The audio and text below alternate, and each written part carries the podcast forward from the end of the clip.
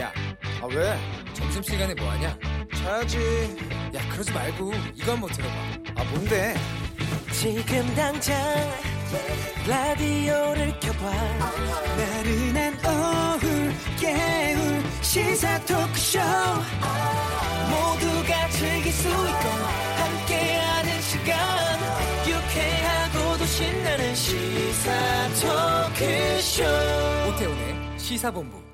네, KBS 라디오 오태훈의 시사본부 2부 시작하겠습니다. 시사본부 청취자 여러분들의 참여 기다리고 있습니다. 우물정 9730번 샵 9730으로 의견 보내주시면 반영하겠습니다. 짧은 문자 50원, 긴 문자 100원의 정보 이용료, 어플리케이션 콩은 무료로 이용하실 수 있고요. 팟캐스트와 콩, KBS 홈페이지를 통해서 다시 들으실 수 있고 유튜브를 통해서도 만나실 수 있습니다. KBS 1라디오 시사본부를 유튜브에서 검색하시면 영상으로도 방송 모습 확인하실 수 있습니다. 매주 금요일 2부에는 한 주간의 언론 보도를 분석하고 비평하는 시간, 와치독 시간이 있는데요.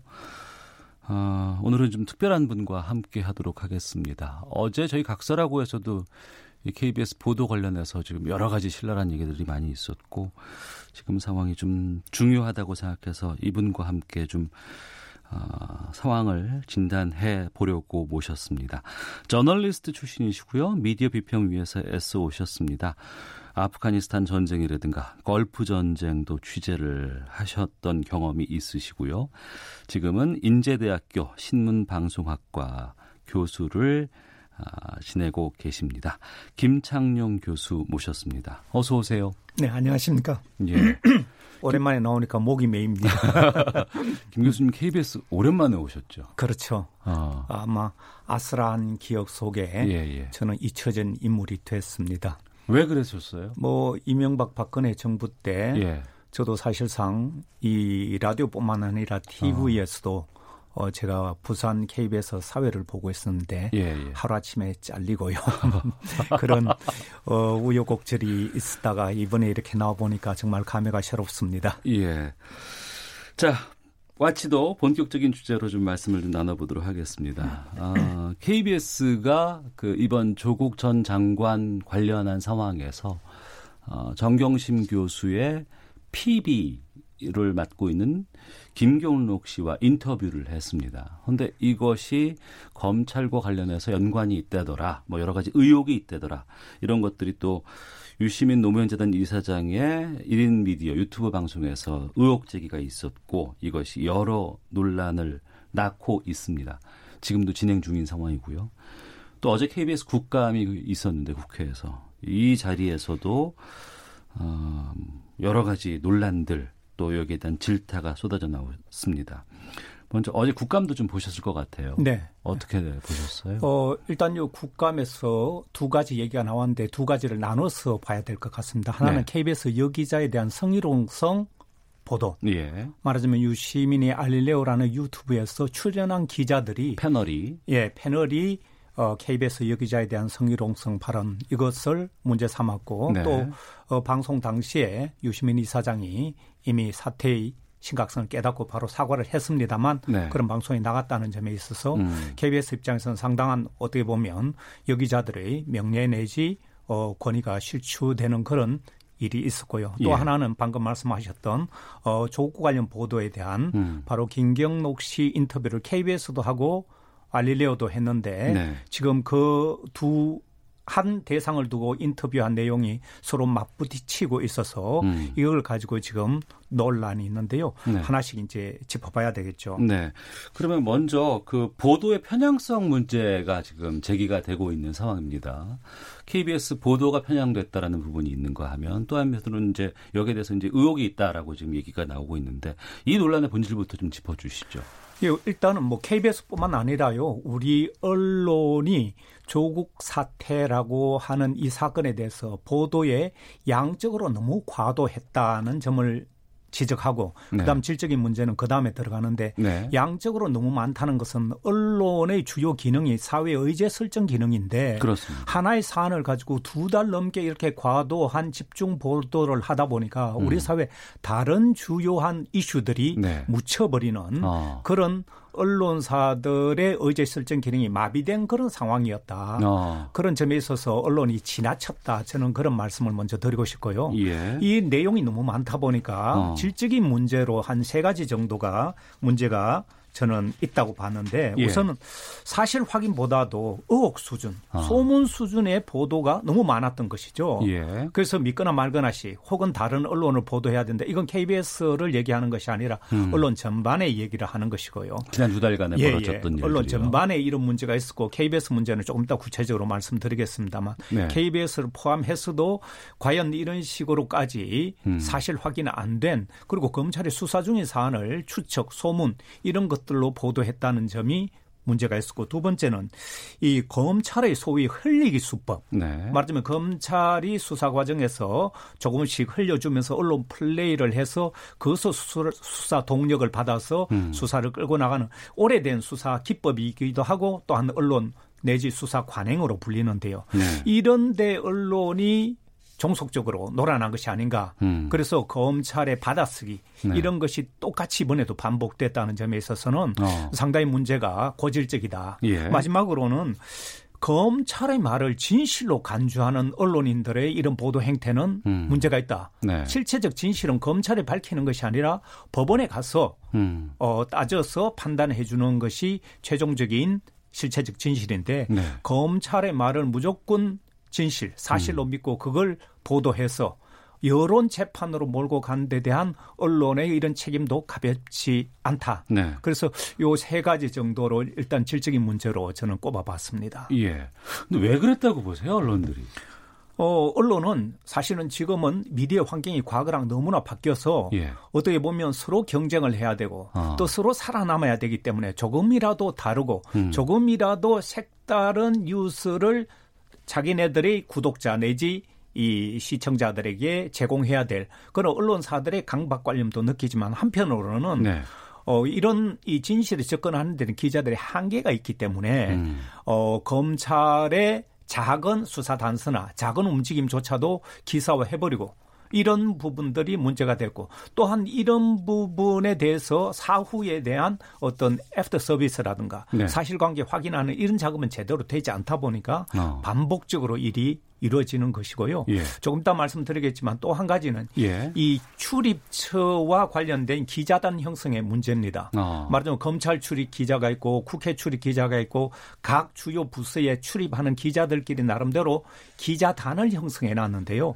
이 기자단에 같이 포함되어 있으면 비슷한 기사를 동시에 만들어내는 네. 이런 구조 속에서 언론이 좀 중심을 잡고 공정한 보도하는 데 한계가 있지 않았나 생각합니다.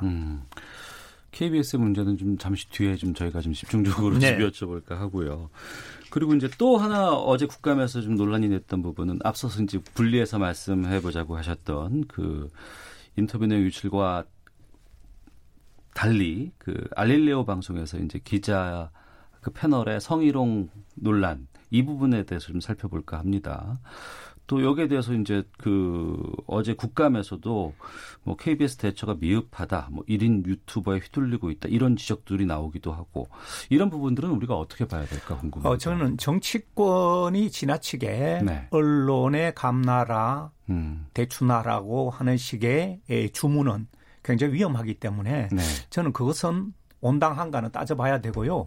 그리고 그 알릴레오에서 성희롱 발언 나오는 과정이나 이런 걸 보면 그게 직접 유시민 이사장이 거기서 직접 발언한 것이 아니고 네. 패널들이 발언한 것을 그것을 사태 수습하는 데 앞장섰기 때문에 네. 유시민 이사장을 직접 공격할 수가 없는 것이죠. 물론 그런 판을 만든 데 대한 책임은 예. 뭐 없다고는 할 수 없지만 그리고 그것에 대해서 저는 KBS가 왜 미온적으로 조치하느냐.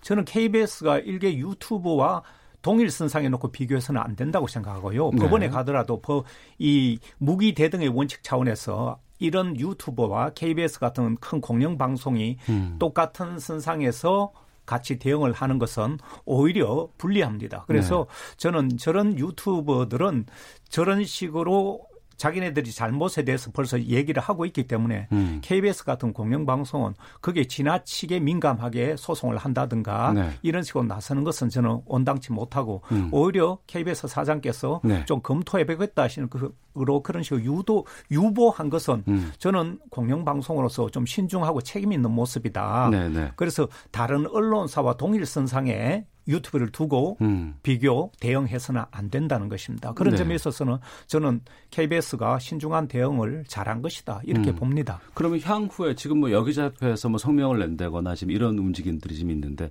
이 문제의 경우에는 KBS가 어떻게 대처하는 것이 바람직하다고 보세요? 여기자협회는 당연히 여기자들에 대한 성희롱성 발언에 문제시해야 되겠고 예. 저는 그것은 당연히 필요하다고 생각합니다. 아. 그리고 KBS 여기자 입장에서는 자신을 거론해서 취재와 무관하게 그런 식의 어떻게 보면 이미지를 실추시키고 사회적 평가를 저하시키는 그런 보도를 내보냈다는 데 대해서는 개인적으로 얼마든지 문제 삼을 수 있습니다. 네. 다만 KBS란 이름으로 조직적으로 대응하고 이런 부분은 과도하지 않느냐. 우리 사회는 항상 보면 과도한 권력이나 과도한 대응 방식이 문제를 키우기 때문에 네. 이런 부분은 유튜브에서 일어났던 일이기 때문에 그걸 무시하라는 것이 아니라 기자 개인의 문제로 남겨야지 KBS가 조직적으로 대응할 사안은 아니라고 봅니다. 알겠습니다.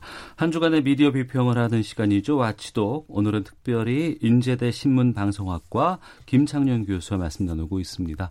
청취자 2536번 쓰시는 분께서 KBS에서 이런 내용 다뤄주니 신선한 느낌이 듭니다. 자아성찰하는 자세 좋다고 봅니다. 라고 말씀해 주셨는데요. 논란의 시작점으로 좀 올라가 보겠습니다. 조국 전 법무부 장관의 부인의 자산 관리를 맡은 직원 김경록 PB의 KBS 인터뷰 내용과 취재 과정에서 인터뷰 진위가 왜곡됐다. 또 검찰과 유착하는 의혹이 있다는 유시민 이사장의 의혹 제기에서 이 내용이 시작이 됐습니다. 이 사안 좀 집중적으로 좀 살펴봐 주세요. 예, 저는 뭐 이 복잡한 사안인 것까지만 복잡하지 않습니다. 네. KBS는 이 김경록 씨랑 먼저 인터뷰를 했고 사실상 특종이었습니다. 네. 그럼에도 불구하고 김경록 씨는 왜 KBS를 다시 찾지 않고 저 유튜브 쪽으로 갔는가에 대해서 KBS는 성찰이 필요한데요. 네. 말하자면 취재원이 찾아오지 않는 언론사는 그것이 KBS든 다른 언론사든 저는 미래가 없다. 경쟁력이 없다고 생각합니다. 예. 취재원이 믿고 다시 찾아오는 그런 언론사가 돼야 되는데 지금 KBS의 논리를 보면 김경록 씨와 인터뷰하고 난 뒤에 그 김경록 씨가 취재원이라고는 하지만 피의자이기 때문에 일방적 주장을 보도할 수 없어서 교차 검증도 하고 네네. 검찰에 검증도 했다는 주장을 하고 있는데 예. 저는 그것이 정상적인 취재 기법이라고 인정합니다.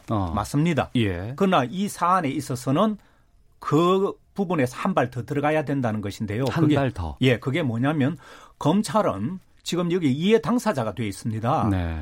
일반적인 수사 검찰이 아니라 말하자면 과도한 수사를 하고 또 사실상 이 자신의 이 진술을 왜곡하는 그런 검찰에 대한 불만을 네. KBS 얘기했는데 KBS는 그걸 검찰에다가 확인을 했다는 것이죠. 예. 그래서 저는 일반적인 상황이라면 검찰에 확인할 수 있지만 이 사안에 관해서는 검찰에 확인하는 것은 매우 부적절했다. 네. 왜 그러냐면 그 이후에 또 KBS 인터뷰를 보면 거기에 김경록 씨와 관련된 얘기를 검찰에 실제로 확인하는데 검찰은 하나도 확인 안 해줬습니다.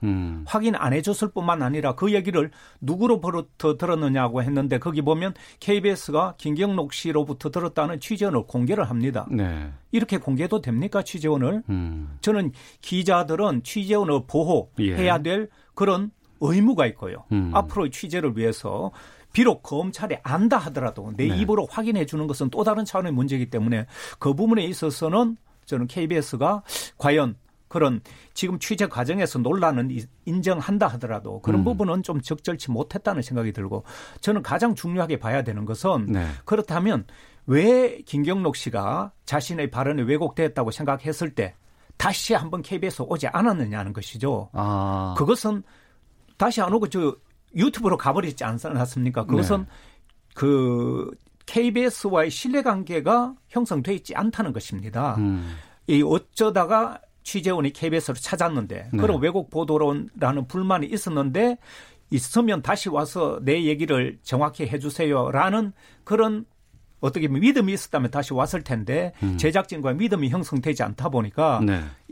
유튜브 쪽으로 가버렸다는 것은 저는 KBS가 이 시점을 다시 되돌아봐야 된다. 네. 이뿐만 아니라 저는 KBS를 아끼는 마음이 간절하고요. KBS가 약자들이 눈물을 닦아주는 그런 한국의 중심 방송으로서 위상을 다져야 되는데 네. 이런 약자들 김경록 씨뿐만 아니라 다른 사람도 그렇고 왜 이런 사람들이 다른 데 가서 자기 심정을 고백하고 하소연을 하느냐. 네. 저는 KBS가 이런 취재원 한 명 한 명을 소중하게 생각하고 그 신뢰관계를 형성했더라면 다시 와서 KBS에 나 이런 진위가 왜곡됐습니다 라고 할 수 있지 않았을까 생각해 봅니다. 네. 상당히 거세게 말씀해 주셔서 제가 지금 죄송스럽기도 하고 당황스럽기도 합니다만 충분히 저희가 말씀을 좀 드려야 되는 시간인 것 같습니다.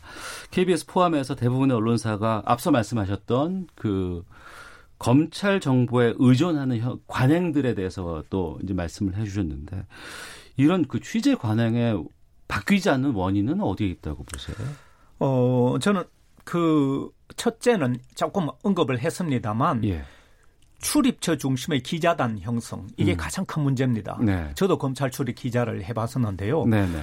기자들 중심으로 유력 언론사를 중심으로 기자들이 출입처 그러니까 검찰이든 국회든 청와대든 나름의 기자단이 형성되면 거기서 비슷한 얘기들이 오고 가기 때문에 거기서 튀는 보도 혹은 공정하거나 나름대로의 독자적인 취재 이런 것들을 보도하기 시작하면 그 조직 안에서 도태되거나 배척되는 이런 경우가 생깁니다. 네.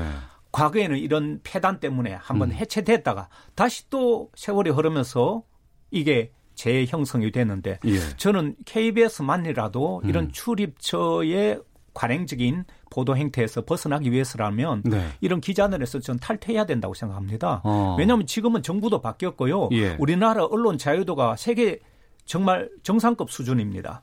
그만큼 이제는 언론 자유도가 네. 높아졌기 때문에 관변에 의존해서 보도하는 그런 시점을 지났다는 것입니다. 정보공개 청구도 할 수 있기 때문에 네. 저는 KBS라는 공영방송사는 다른 언론사와 달라야 된다. 예. 말하자면 검찰청 출입 기자단에서 먼저 탈퇴해서 이런 취재 보도 관행에서 우리는 탈퇴해서 공정하고 독자적인 취재 보도를 하겠다. 이런 선언이 저는 있어야 된다. 네. 그리고 또 하나는 지금 계속해서 제가 그런 것을 보고 있는데 우리나라 언론은 검찰의 발표나 검찰의 이런 수사 내용이 사실로 다 간주합니다. 그러다 보니까 재판도 받기 전에 여론 재판으로 이미 죄인이 돼 있고 구속도 되기 전에 벌써 구속하면서 벌써 사람을 죄인으로 만들어 놓는 여기에는 검찰 중심의 보도가 자리 잡고 있거든요. 예, 예. 사실은 이 실체적 진실이 궁금하다면 법원으로 가야 됩니다. 그래서 저는 사건 초기 단계, 수사 단계에 불과한 검찰의 언론이 집중적인 보도하는 것에서 벗어나서 네. 법원의 공판 중심 보도로 가라. 거기에 찬반, 거기에 진실 여부를 균형 잡혀 있게 볼 수 있기 때문에 우리 언론이 제발 좀 그렇게 해줬으면 합니다. 네, 청취자 9592번 쓰시는 분께서 교수님 시원하면서도 중립적으로 말씀하시니 참 좋습니다. 이런 비평을 듣고 KBS가 국민의 방송으로 거듭나야 합니다라는 의견도 보내주셨는데요. 최근에 이번 사태 때문에 KBS 내부가 지금 현재 여러 가지 저널리즘 원칙이라든가 가치 때문에 상당히 지금 논쟁이 한창인 상황입니다. 앞서서도 말씀해 주셨습니다만 KBS 보도국이 김경록 씨 인터뷰 내용과 관련해서 여러 가지 좀 논란들이 좀 있는 것이 사실이기도 하고요. 또 검증 절차를 거쳐서 보도하는 게 또 정통 저널리즘의 기법이다 이런 주장도 하고 있는 상황이기도 합니다. 이 부분에 대해서도 좀 말씀을 좀 해주세요. 사실은 저는 이런 논란이 있고 네. 내부적으로 아주 뜨거운 논쟁을 한다는 것은 그만큼 건강하다는 저는 증거라고 보는데요. 네. 그러나 이 내부의 논리 구조를 이렇게 보면서 기자들은 당연히 반발할 수 있습니다. 그리고 사회부장이 반발하고 그런 부분도 저는 이해가 가는데요. 네. 그런 인터뷰 내용을 보고 사장단에서 이거는 외부의 중립적인 시각으로 한번 검증을 받아보자. 이 부분이 굉장히 저는 아쉽게 느껴지는데요. 예. 저는 그런 외부의 시각으로 검증을 받아보자는 게 저는 옳다고 보는데 내부에서 반발을 해가지고 시청자위원회라든가 KBS 내부로 돌려가지고 논의 구조를 바꿔버렸지 않습니까? 네. 우리 사회가 아시다시피 검찰은 자기 식구 제대로 수사 못하고 학교는 자기 교수나 교사들에 대해서 제대로 징계 못 내리고 말하자면 팔이 안으로 굽는다 이 문화가 팽배해 있기 때문에 네. 저는 이 기자들 입장에서 우울한 측면이 있겠지만 오히려 이런 논란이 커질 때는 제3자의 시각으로 공장에 받아보고 KBS가 즉각적으로 반론을 제기하고 그 사실이 아니라고 보도했을 정도로 자신이 있었지 않습니까?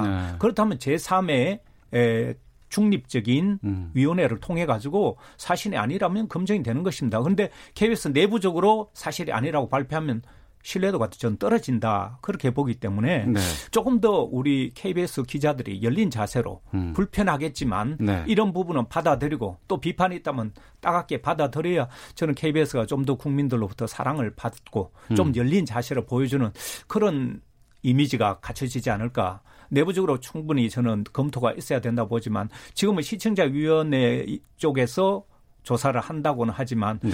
굳이 그렇게까지 할 필요가 뭐 있겠는가. 저는 그 항상 조사위원회는 구성 내용과 그 방식이 굉장히 중요한데 네. 사장단에서 제시했던 그런 안이 신뢰성을 받기 가장 좋은 애써 노력했다가 신뢰받지 못하는 그런 결과를 가져오면 그건 또 저는 문제가 있다 보기 때문에 네. 저는 그와는 별개로 KBS가 이번 조국 사태와 관련해서 KBS가 논란의 중심을 썼기 때문에 그 백서를 작성하고 예. 앞으로 우리가 뭘 해야 되겠다 이런 것들을 좀 더 정리가 돼야 된다고 봅니다. 네. 앞서서 그 인터뷰 2가 KBS가 아닌 다른 유튜브를 찾아갔을 때 KBS 미래가 안 보인다라고 말씀해 주셨습니다. 여러 가지 지금 그 언론 지형이 바뀌고 변화가 있다고 하는데 공영방송 KBS가 어떤 방향으로 가는 것이 바람직할지를 좀 말씀해 주시면 좋을 것 같습니다. 사실은 우리 사회에서 권력 구조 속에 억눌린 소위 힘 있다는 사람들의 눈물이 굉장히 많습니다. 네. 이런 것을 KBS가 녹여줄 수 있어야 되는데 예를 들어 미투 운동을 촉발시킨 서지원 검사 같은 경우도 KBS로 오지 않았습니다.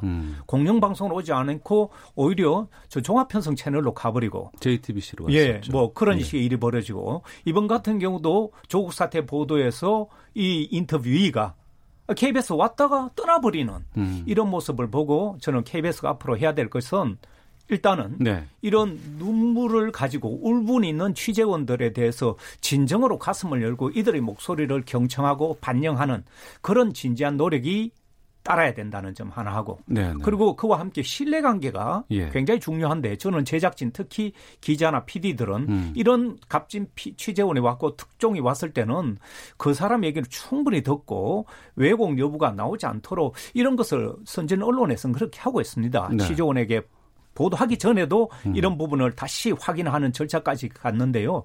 KBS가 이런 부분에 좀 더 신경을 써달라는 점하고 네. 마지막으로 하나 당부하고 싶은 것은 저는 KBS는 우리나라 대표 공영방송이니까 신속, 정확 둘 다 가치를 높게 두지 말고 네. 신속은 다른 언론사에 맡기고 정확에 좀 더 가치를 부과해달라.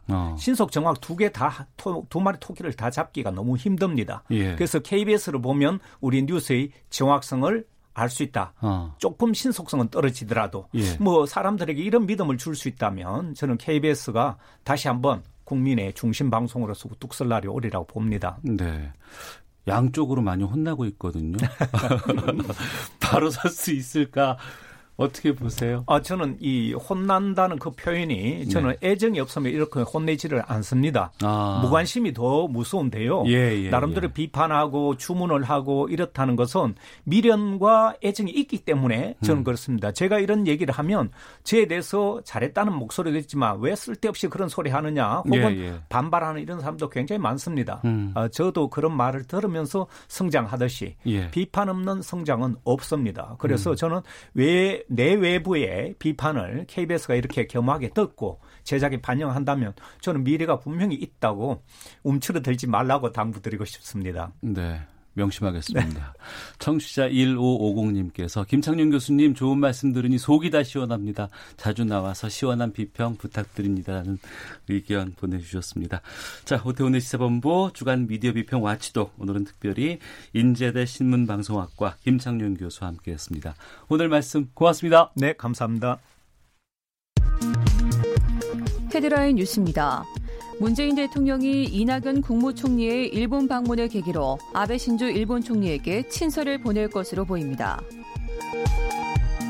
청와대는 후임 법무장관에 전해철 더불어민주당 의원이 유력하다는 언론 보도에 대해 어떤 후보를 염두에 두고 있는지는 대통령이 갖고 있는 생각이라며 추측할 수 없다고 밝혔습니다.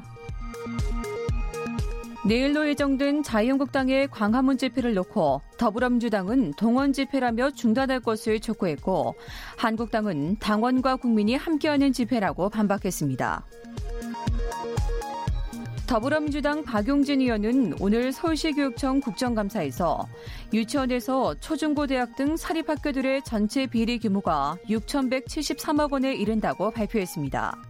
지금까지 헤드라인 뉴스 정원나였습니다. 이어서 기상청의 송소진 씨 연결합니다. 미세먼지와 날씨 정보입니다. 오늘도 공기는 깨끗합니다. 대기 확산이 원활한 상태여서 종일 전국이 좋음에서 보통 단계의 미세먼지 농도를 유지하겠습니다. 오늘 강원 영동과 남부지방 곳곳에는 가을비가 내리겠습니다. 경상 해안과 제주도에 10에서 60mm, 그 밖의 지역에는 5에서 20mm 정도의 비가 내렸다 그쳤다 하겠고요. 서울 등 그 밖의 중부지방은 구름이 많이 끼는 가운데 일부 지역에 빗방울이 떨어지겠습니다. 낮 기온은 서울 23도, 대전, 광주 20도, 대구 18도 등으로 비가 내리는 지역은 20도를 밑돌며 낮에도 서늘하겠습니다. 동해안과 제주도의 비는 내일 오전까지 이어지겠고요. 그 밖의 전국은 내일 차차 하늘이 개면서 주말 동안 대체로 맑을 전망입니다. 현재 서울의 기온은 22.1도입니다. 미세먼지와 날씨 정보였습니다. 이어서 이 시각 교통 상황을 KBS 교통정보센터 이승미 씨가 전해드립니다. 네, 이 시각 교통 상황입니다. 금요일 오후지만 아직은 통행량이 많은 시간대는 아닌데요. 돌발 상황이 잇따르고 있습니다. 서울 외곽고속도로 판교에서 일산 쪽으로 장수부터 송내까지 통행량이 많아서 정체인데요. 이 구간에 사고 여파가 겹쳤습니다. 송내 부근 1차로에서 사고 나서 주의하셔야겠고요. 반대 일산에서 판교 쪽은 계양부터 송내까지 막히고요. 평촌 부근 3차로에 고장난 차량이 있어서 1km 구간이 정체입니다. 서울 양양고속도로 양양 방향으로는 하천 6터널에서 내촌 2터널 사이 작업을 하고 있습니다. 이 여파로 동홍천 일대 4km 구간이 막히고 있고요. 영동고속도로 강릉 방향으로 새마을 부근 2, 3차로가 작업으로 차단되고 있고, 원주부터 6km 구간 밀리고 있습니다. 중부 내륙고속도로 양평 방향으로는 상주 부근에서 4km 구간, 또 용전터널 부근과 감곡에서 여주분기점까지 작업 여파로 밀립니다. KBS 교통정보센터였습니다. 세상에서 가장 아름다운 하모니, 바로 지글지글 한우 익는 소리. 시작하기 무섭게 콸콸콸 배어나오는 진정한 육즙통. 택도 없는 소리입니다. 그거는 무슨 정말. 택도 없는 소리입니까? 그러니까 일단 가짜 뉴스한 건 인정한 거죠. 뭐가 가짜 거짓말이에요.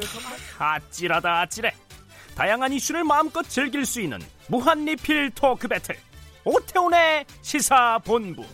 이슈 맛집은 많지만 역시 최고는 원조 맛집. 여기가 원조예요. 오태훈의 시사본부, 평일 낮 12시 20분에 만나요. 네, 1시 33분 지나고 있습니다. 오태훈의 시사본부 금요일에는 금요 초대석 시간이 있습니다. 각 분야의 최고 베스트들을 초청해서 여러 가지 이야기를 나누는 바로 그런 시간인데요. 아, 이분 모시고 싶었습니다. 옥동자, 맞박이, 옥장군, 우리 모두에게 큰 웃음을 주었던 개그 캐릭터들의 주인, KBS 개콘의 전설을 이끈 주역 중에 한 명이죠. 최근에는 옥주부로 거듭났다고 하는데 개그맨 정종철 씨와 함께하겠습니다. 어서 오세요. 네, 안녕하세요. 반갑습니다. 옥동자입니다. 네, 반갑습니다. 아무래도 저기 라디오다 보니까 아무래도 제 목소리가 좀 확실하게 낯을 익으려면 제 웃음소리가 있어야 되지 않을까 싶습니다. 네, 그렇습니다. 예. 요즘 어떻게 지내고 계세요? 저요, 저, 예, 앞서서, 예, 저기, 저를 소개해 주신 것처럼, 옥주부로 활동을 하고 있습니다. 주부? 네, 그냥 뭐, 옥주부로 활동한다는 거라기보다는, 예. 사실은 제가 방송 활동을 중단하면서, 주부 생활을 하고 있었는데요. 네. 근데 이제 그걸 SNS에다가 이제 하나하나 저의 일상 올리다 보니까. 주부 생활이라고 하면은 육아가 있을 수 있고, 또, 네, 뭐. 가정에서 뭐 이렇게 청소하거나 빨래하거나 네. 요리하거나 이런 것들이 다 포함될 것 같은데. 맞습니다. 네. 아, 그 일을 다 하세요 지금? 네. 집에 있습니다, 저는. 아, 그래요? 어. 저 집에 있어요. 근데 예. 이제 제가 이제 SNS에다가 그거를 갖다 제 일상 올리다 보니까 어. 주부 같아요, 주부 같아요 이렇게 해주시는 거예요. 아, 보시는 예, 분들이 댓글을 예, 달아주신 분들이 그러면서 옥주부라고 어느 순간 불러주시게 되는데 그 어감이 너무 좋았어요. 네. 그래서 이제 저도 그냥 안녕하세요 옥주부입니다 이렇게 인사를 드리고 활동을 하게 된 계기가 됐죠. 그럼 하루 일과를가 다 그러면 옥주부의 생활이겠나요? 네, 그렇죠. 뭐 여타 다른 뭐 전업주부와 전혀 다를 바가 없습니다. 거의 네, 비슷해요. 그게 적성이 맞으세요? 네, 적성이라기보다는 예. 그냥 저의 선택이었고요. 그 선택에 지금 후회도 없고 너무 지금 행복하기 때문에 네. 예, 다시 뭐 이렇게 예를 들면은 뭐 활동한다고 하더라도 예. 주부 생활은 놓을 수 없는 저의 예, 업무이자 네. 네. 그 어떤 그 제가 당연히 해야 되는 일.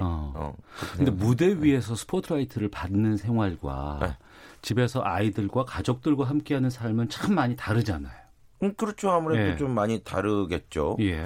아무래도 이제 우리 제 아이들도 제 옛날 유튜브 보면서 아빠 다시 개콘 나가면 안 돼? 예. 뭐 크크TV 뭐 이런 거. 예, 그런 거 보면서 예. 아빠 너무 재밌었는데 왜 아빠만 안 나가? 네. 이렇게 얘기도 많이 들었어요, 사실은. 예. 예. 근데 자신이 없었어요, 사실은. 요번에 뭐 또 준영이 형도 지금 개그콘서트 다시 나오고 있고. 예, 요즘 그 생활 사투리 다시 지금 네, 시작하고 막 하잖아요. 예. 예, 좀 약간 그런 부분은 좀 자신이 없었다고 제 스스로 얘기를 하고 싶네요. 네. 요리는 제가 예전에 주방장 생활을 하셨다는 얘기는 들었거든요. 그럼 요리는 잘하실 것 같다. 네, 요리는 제가 주로 예, 좋아하고요. 예, 예. 옥주부 레시피라는 어떤 해시태그가. 사람들한테는 또 많이 알려질 정도로 그 제 레시피를 제가 좀 수시로 자주 그러면 요리하는 방법이라든가 이런 것들을 또 올리고 네. 사람들이 따라서 하고 네. 그럼 거의 백주부와 버금가는 수준이거든요. 아이고 그분이랑 어떻게 또 제가 비교를 그렇진 않고요. 그냥 저 나름대로 네. 주부 생활하면서 터득하고 습득한 그런 노하우들 네. 그리고 또 제 레시피들 저만의 레시피들 그냥 공유를 하고 있는데 또 나름 또 그거를 또 따라서 네. 해주시고 또 인증샷 올려주시고 나름 또 이게 또 행복하더라고요 그게. 그래서 재밌게 또 소통하고 지내고 있습니다.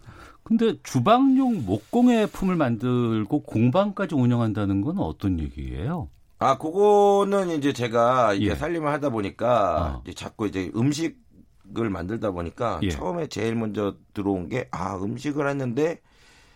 그릇이 좀 이뻤으면 좋겠다. 이제 그릇에 이제 빠졌다가 그릇을 막 사서 모으기 시작했어요. 근데 그릇이 이쁘다 보니까 또 옆에 좀 약간 꽃 같은 거 좀 데코도 좀 있었으면 좋겠다 하다 보니까 또 이제 꽃꽂이를 제가 또 배우기 시작하고 네. 또 꽃꽂이를 또 어느 정도 좀 하다 보니까 이제는 뭐 예를 들어서 내가 주방에서 쓰는 툴들을 내가 직접 좀 한번 만들어보고 싶다 이런 생각에 이제 목공예를 시작을 했는데. 네.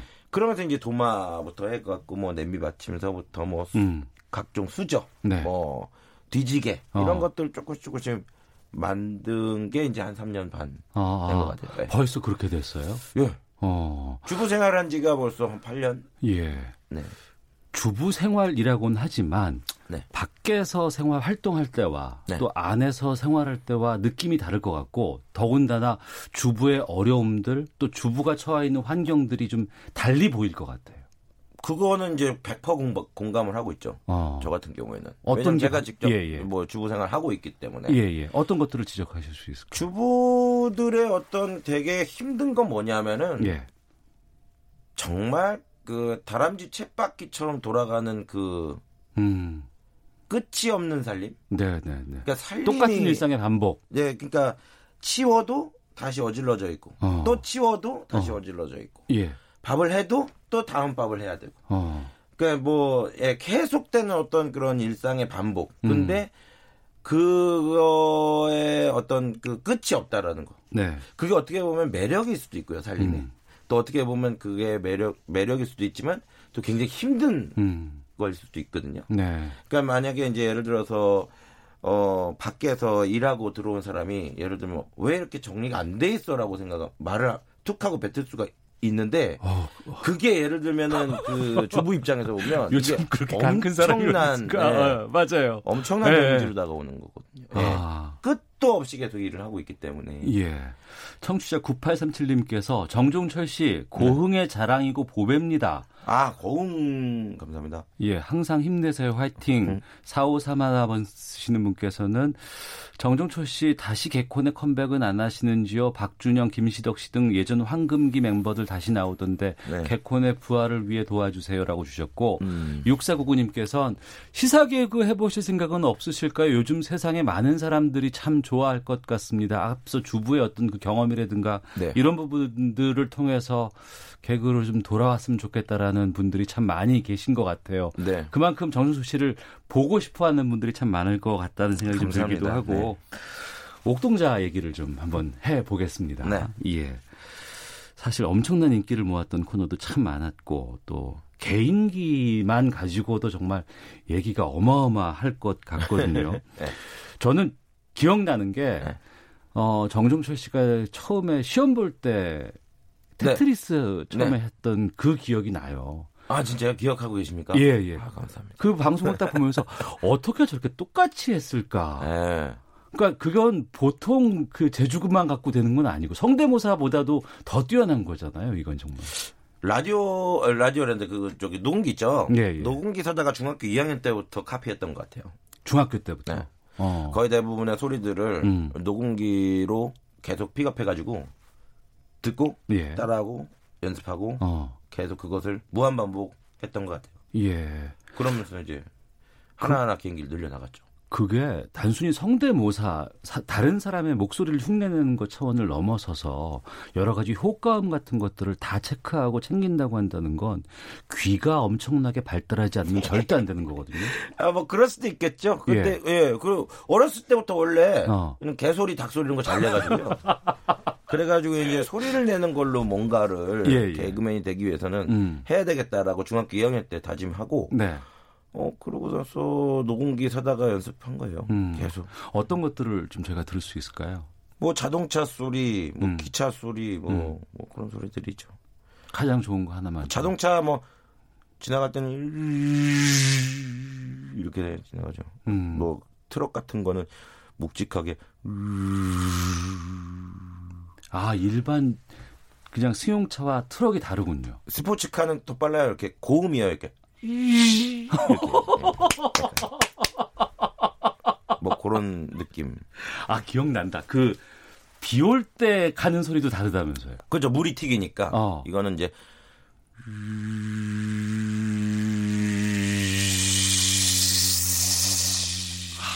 아스팔트가 촉촉하게 젖었네. 네, 뭐 약간 그런 느낌. 이런 소리는 독보적인 거 아니에요?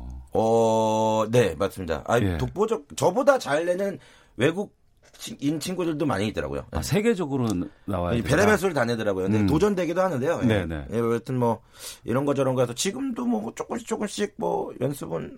아, 뭐 그래요? 아직도 하고 있습니다. 예, 저희가 익숙하게 들었던 거 말고 요즘 새롭게 좀 이렇게 도전하는 것도 있으세요? 뭐, 이제 뭐, 몇 가지 정도는 있는데요. 네. 뭐, 저는 뭐 비행기 소리 같은 경우에도 이제 뭐 조금씩 바뀌고 있어요. 나는 비행기 소리 이제 전에는 뭐 이런 소리로 냈었는데 네네. 이제 약간 휘파람 소리랑 섞어가지고 휘파람 네. 섞어요? 그래가지고 이제 비행기 날아갈 때는 이렇게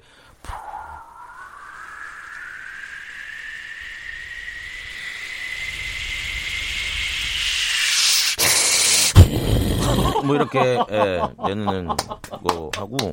약간 예, 비행기 소리가. 그다음에 이제 뭐 핸드폰도 그냥 이렇게 언이라는 발음으로 해가지고 막 언. 아, 진동. 언. 예, 예. 이런 진동을 했었는데 예, 예. 이제 테이블 윗소리 테이블 위에 올려놓으면은 예. 나는 진동이 틀리더라고요. 아 그래요? 예, 그럼 테이블 위에 예를 들어서 뭐 커피숍 같은 진동벨 이런 거는 이제 네, 이렇게 예, 저는 그렇게. 지금도 아이도 따라해요 이런 거 잘해요? 잘 하고 있습니다. 아, 우리 그래요? 큰 아들도 꿈이 개그맨이어서. 아 지금 얼마나 몇 살이에요? 지금 이제 내년이면 중학생이 됩니다. 아 벌써 중학생인데요? 시간이 참 빠릅니다. 예. 아 1907님 저도 옥주부 레시피 잘 알고 있습니다. 저는 백주부보다 옥주부입니다. 크크 이렇게 문자 보내주셨고 2074님 옥주부님 영원한 팬입니다. 저에게는 늘 힐링 같은 존재십니다. 아이고, 항상 응원합니다. 감사합니다. 한규봉님께서는 사진도 찍으시는 걸로 알고 있는데 요즘은 사진 안 찍으세요라고 질문 주셨어요. 사진은 네. 안 찍고요. 영상을 찍고 있어요. 그래서 요즘에는 이제 아예 동영상으로 네, 레시피라든지 예, 예. 아니면은 뭐 언박싱이라든지 뭐 여러 가지 정보들 주부들이 원하는 정보들이 있잖아요. 언박싱이라는 건 물건을 하나 사가지고 그걸 네, 그거를 풀어볼 때부터 다 네. 리뷰 같은 거 하고 그렇죠. 사용기 같은 거 네네. 해보는 거. 그런 것들을 주로 하고 있어요. 예. 그래서 거의 대부분 주부들이 어떻게 보면은 이제 뭔가 이렇게 사고는 싶은데 이게 좋은지 안 좋은지 판단이 안 가는 것들. 그렇죠, 그렇죠. 그런 것들을 그렇죠. 제가 미리 사서 예. 한번 열어보고 체험해보고 예. 요거는 뭐 평점도 한번 매겨보고 뭐 그런 식으로 해가지고 영상을 찍어서 직접 편집하고. 아, 그래서 주부들이 그렇게 주부들께서 정종철 씨 네. 옥주부를 좋아할 수밖에 없는 이유가 있군요. 제가 복이 많습니다. 사실은 과거에 제가 뭐 옥동자 또 맞박이 뭐 이런 거 여러 가지 캐릭터들 하면서 인기를 많이 얻었을 때도 예. 사실은 팬클럽이 없었어요. 그랬어요? 그 팬클럽은 없었어요. 제가 뭐 공연한다고 해서 뭐 선물을 받아본 적도 없고 아이들의 꼬마아이들의 어떤 손편지는 받아본 적이 있어도 예. 예를 들어서 예, 제 나이 또래의 어떤 그런 팬클럽이라든지 이런 거 없었는데 지금 이제 옥벤조스라고 옥주부를 사랑하는 사람들의 모임이 또 있어요. 아 그래요? 그래서 되게 신기하지만 네 있습니다. 지금도 아마 지금 많이 듣고 있지 않을까요? 예. 8823님께서 네. 옥주부님 간장게장 레시피 그대로 해봤는데 진짜 맛나게 먹었습니다. 짱입니다. 라고 보내주셨고 네. 7676님은 간만에 원 없이 웃어봅니다. 심각한 사건 이야기만 들었는데 사건 네. 이야기보다 훨씬 좋네요. 저희 시사 프로그램이 한동안 좀 무거운 경우가 많았는데 오늘 네. 정종철 씨 때문에 상당히 좀 많은 분들께서 좀 즐거워하시는 것 같아서 저도 좀 기분이 좋고 행복합니다. 감사하다는 말씀 드릴 거예요. 네, 행복합니다. 근데 왜 중간에 갑자기 개그를 안 하게 되신 거예요? 저 그거 너무 궁금했어요. 사실은 이제 제가 너무 앞만 보고 달렸던 남자였던 것 같아요. 네. 그래서 뭐 남편으로서 또 아버지로서 가장으로서의 역할보다는 연예인 정종철의 어떤 포지션이 더 컸던 것 같아요. 네. 제 스스로. 그러다 보니까 이제 아내와 가족들이 많이 힘들어했었고요. 예. 왜냐하면 아빠가 없으니까. 아빠가 없어 나가서 예, 예. 안 들어와. 예, 예. 예. 그리고 이제 남편이 항상 부재 중이고 대화할 시간도 적고. 저는 근데 항상 그런 생각을 했었어요. 남편이 할 일은 열심히 돈 벌어서 집안 굴리는 것이 가장. 현명한 아버지의 역할이고 가장의 역할이다라고만 생각을 했었어요. 예. 그러다가 이제 아내가 그렇게 힘들어하는지도 몰랐고요. 아 부인께서 네, 힘들어하셨어요. 거의 극한까지 갔던 것 같아요. 아내 힘든 게. 예. 예. 그래서 그런 거를 제가 이제 알게 된 계기가 있었어요. 사실은 이 부분은 좀 이렇게 얘기하고 싶지 않아요. 예. 워낙 그냥 저의 가슴 속에만 알고 싶은 건데 아무튼. 네. 그 계기를 통해서 제가 정말 잘못 살았구나라는 걸 알게 됐고 그러면서 아내를 지키기 위해서 모든 활동을 정리를 하게 되었어요. 네. 그러면서 이제 아내와 한 공간에 있었는데 그 한 공간에 있으면서 그 아내를 조금씩 알게 되고 또 내가 내 나름대로 아내를 위해서 뭔가를 하는 행동들 하나하나가 네. 아내가 진짜 좋아하는 구나라는 걸 깨닫게 되고 예. 그러면서 이제 점점 제가 살림하거나 아내와 함께 뭔가를 공유하는 그래서 공감을 같이 만들려고 하는 행동들이 점점 많아지면서 네. 점점 이제 그 주부로서의 어떤 일들이 커지게 된 거죠. 네. 예. 그러면 이제 부인께서는 지금 상당히 좋아하고 만족하. 네. 지금 오히려 얼마 전에 이런 얘기를 하더라고요. 예. 불안하다고. 그래서 왜요? 내가 그래서 속으로 또 가슴이 덜컹했어요. 내가 뭔가 잘못하는 게 있나 했는데 지금이 너무 행복해서 이 오히려 행복이 혹시라도 네, 그런 얘기를 들었을 때 되게 고마웠어요. 고맙고 사실 저도 지금도 그래요. 어떤 누군가가 나타나서 나에게 있어서 이 알약을 먹으면 네가 원하는 때로 돌아갈 수 있는 찬스가 있다. 네네. 이 알약을 먹겠느냐라고 물어본다면 저는 안 먹을 것 같아요. 저는 지금이 가장 행복하고 가장 좋습니다. 네. 그러시군요. 네. 청취자분께서 계속 문자를 보내주고 계시는데 김위준님 와 오늘은 힐링 본부네요. 4326님, 옥주부님, 긍정의 아이콘, 저도 옥벤져스입니다. 고맙습니다. 3301님께서는 이분도 옥벤져스입니다. 옥벤은 옥주부를 항상 응원합니다. 고맙습니다. 9020님께서 교장 선생님 훈화 말씀 한 번만 해주시면 안 될까요? 너무 듣고 싶습니다라고 했는데 이건 뭐죠? 그거죠. 사랑하는 온곡 초등학교 어린이 여러분 큰 꿈은 여러분들의 미래를 더욱더 발전시킵니다. 마이크 에코 소리 같은 것도 다 따라하고 시사는 오태훈과 함께.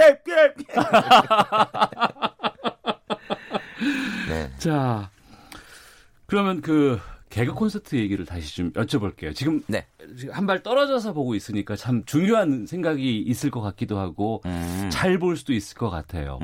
지금 개그라는 전체 장르가 상당히 좀 위기인 것도 사실이고 특히 공중파에서는 개그가 많이 사라지고 개콘만 남아있는 상황인 것 같기도 하고 그런가 하면 또 한편으로는 유튜브나 이런 곳에서는 더욱더 새로운 장르들이 많이 펼쳐지는 것도 맞거든요. 이 상황을 어떻게 보고 있을지 참 궁금합니다. 그건 뭐 자연스럽게 어떤 시대 변화의 한 디렉션이 아닐까라는 그런 생각을 합니다. 그것은 당연히 이제 시대가 변하면서 어떻게 보면은 사람들은 좀 더 빨리 내가 원하는 콘텐츠를 소비하려고 하는 소비의 어떤 그런 패턴이 바뀌지 않았나라는 생각이 들어요. 쉽게 말하면 지금 모든 내가 원하는 정보를 키워드를 통해서 검색을 한 후에 거의 대부분 이게 내가 원하는 정보인지 아닌지를 1분 안에 판단하는 지금 그런 상황이 되었죠. 그래서 과거에 광고서부터 쭉 보면서 이 프로그램을 기다리면서 그리고 그 프로그램 속에 있는 코너를 기다리면서 앞 코너를 보는 어떤 그런 기다림? 이런 부분들이 굉장히 이제는 변화되지 않았나. 그렇기 때문에 자연스럽게 콘텐츠 또는 그런 클립, 그냥 짧게 하는 그런 클립 형태. 쉽게 말하면 우리 젊은 세대들이 얘기하는 짤, 약간 그런 느낌의 영상 콘텐츠화 되지 않았나라는 그런 생각이 듭니다.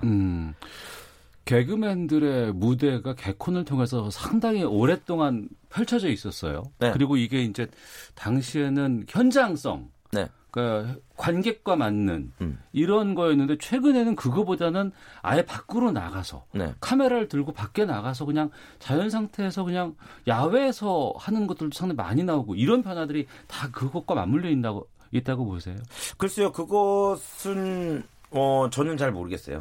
솔직히 전 잘 모르겠어요. 아직까지 그 흐름이라는 게 그리고 저 같은 경우에도 지금 주역이 아니고 저도 시청자의 입장에서 보고 있기 때문에 말씀드리기는 사실 좀 조심스럽습니다만 분명한 거는 우리 개그맨들이 정말 최선을 다해서 그 시청자들과 또 우리 대한민국 국민들이 원하는 어떤 포인트를 찾기 위해서 정말 애쓰고 있다라는 것은 시청자 입장으로서 박수 칠 만한 일이고 또 격려해 줄 만한 일이 아닌가라는 생각을 합니다.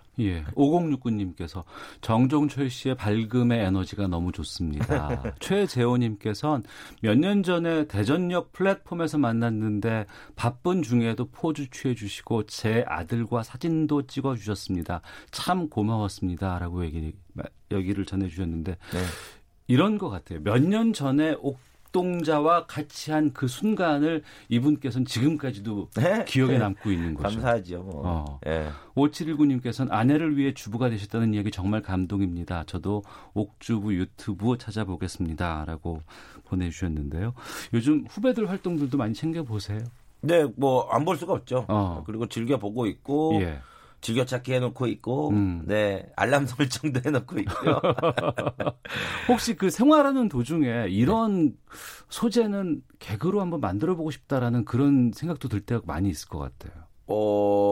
전에 한참 전에 그 ASMR, 지금 ASMR 많이 유행을 해갖고 막 먹방서부터 시작해서 여러 가지 소리를 가지고 ASMR이라고 하면은 그 마이크 앞에서 예, 콘덴서 마이크 앞에서 속삭이듯이 예, 예. 하는 예, 어떤 예. 그런 것들을 제가 한 3년 전 그때쯤에 처음에 이제 미국의 유튜브를 보면서 3년이 더 됐을 것 같아요. 네.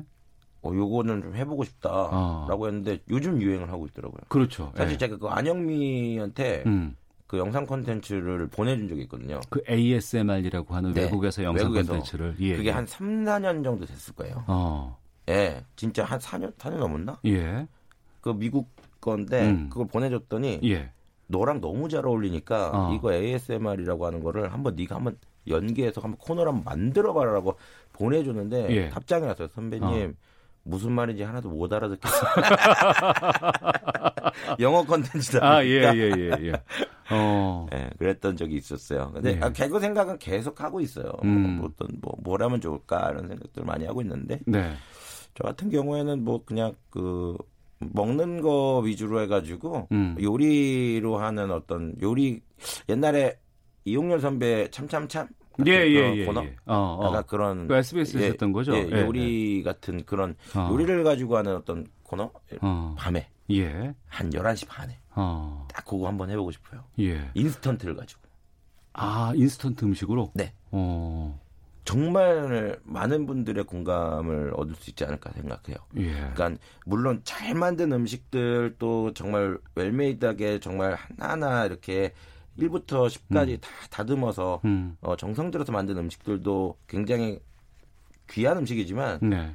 우리 시청자들이 쉽게 접할 수 있는 거는 인스턴트라고 생각하거든요. 이제 시대가 많이 바뀌어서 네. 그래서 인스턴트를 가지고 하는 응용 레시피를 이용한 재미있는 개그 코너 이런 걸 한번 만들어보고 싶습니다. 알겠습니다. 최종우님께서 각종 무거운 뉴스도 좋지만 이렇게 국민에게 웃음을 주는 이런 시간을 늘리는 것이 공영방송의 중요한 역할입니다. 라고 의견 보내주셨는데 마지막으로 정종철 씨가 추천해 주신 노래 같이 들으면서 보내드릴까 합니다. 허각 씨의 노래를 준비해 주셨어요? 네, 그렇습니다. 허각의 노래인데요. 예. 저기 그 제안에 그리고 또 저를 또 지금 많이 사랑해 주시는 우리 옥밴들, 옥벤져스 우리 팬들께 이 노래를 또 드리고 싶어서. 네, 평생의 전부라는 네. 노래 들으시면서 금요초대석 정종철 씨 보내드리도록 하겠습니다. 항상 응원하겠습니다. 고맙습니다. 감사합니다. 예, 시사본부도 인사드리겠습니다. 안녕히 계십시오. 다음 주에 뵙겠습니다.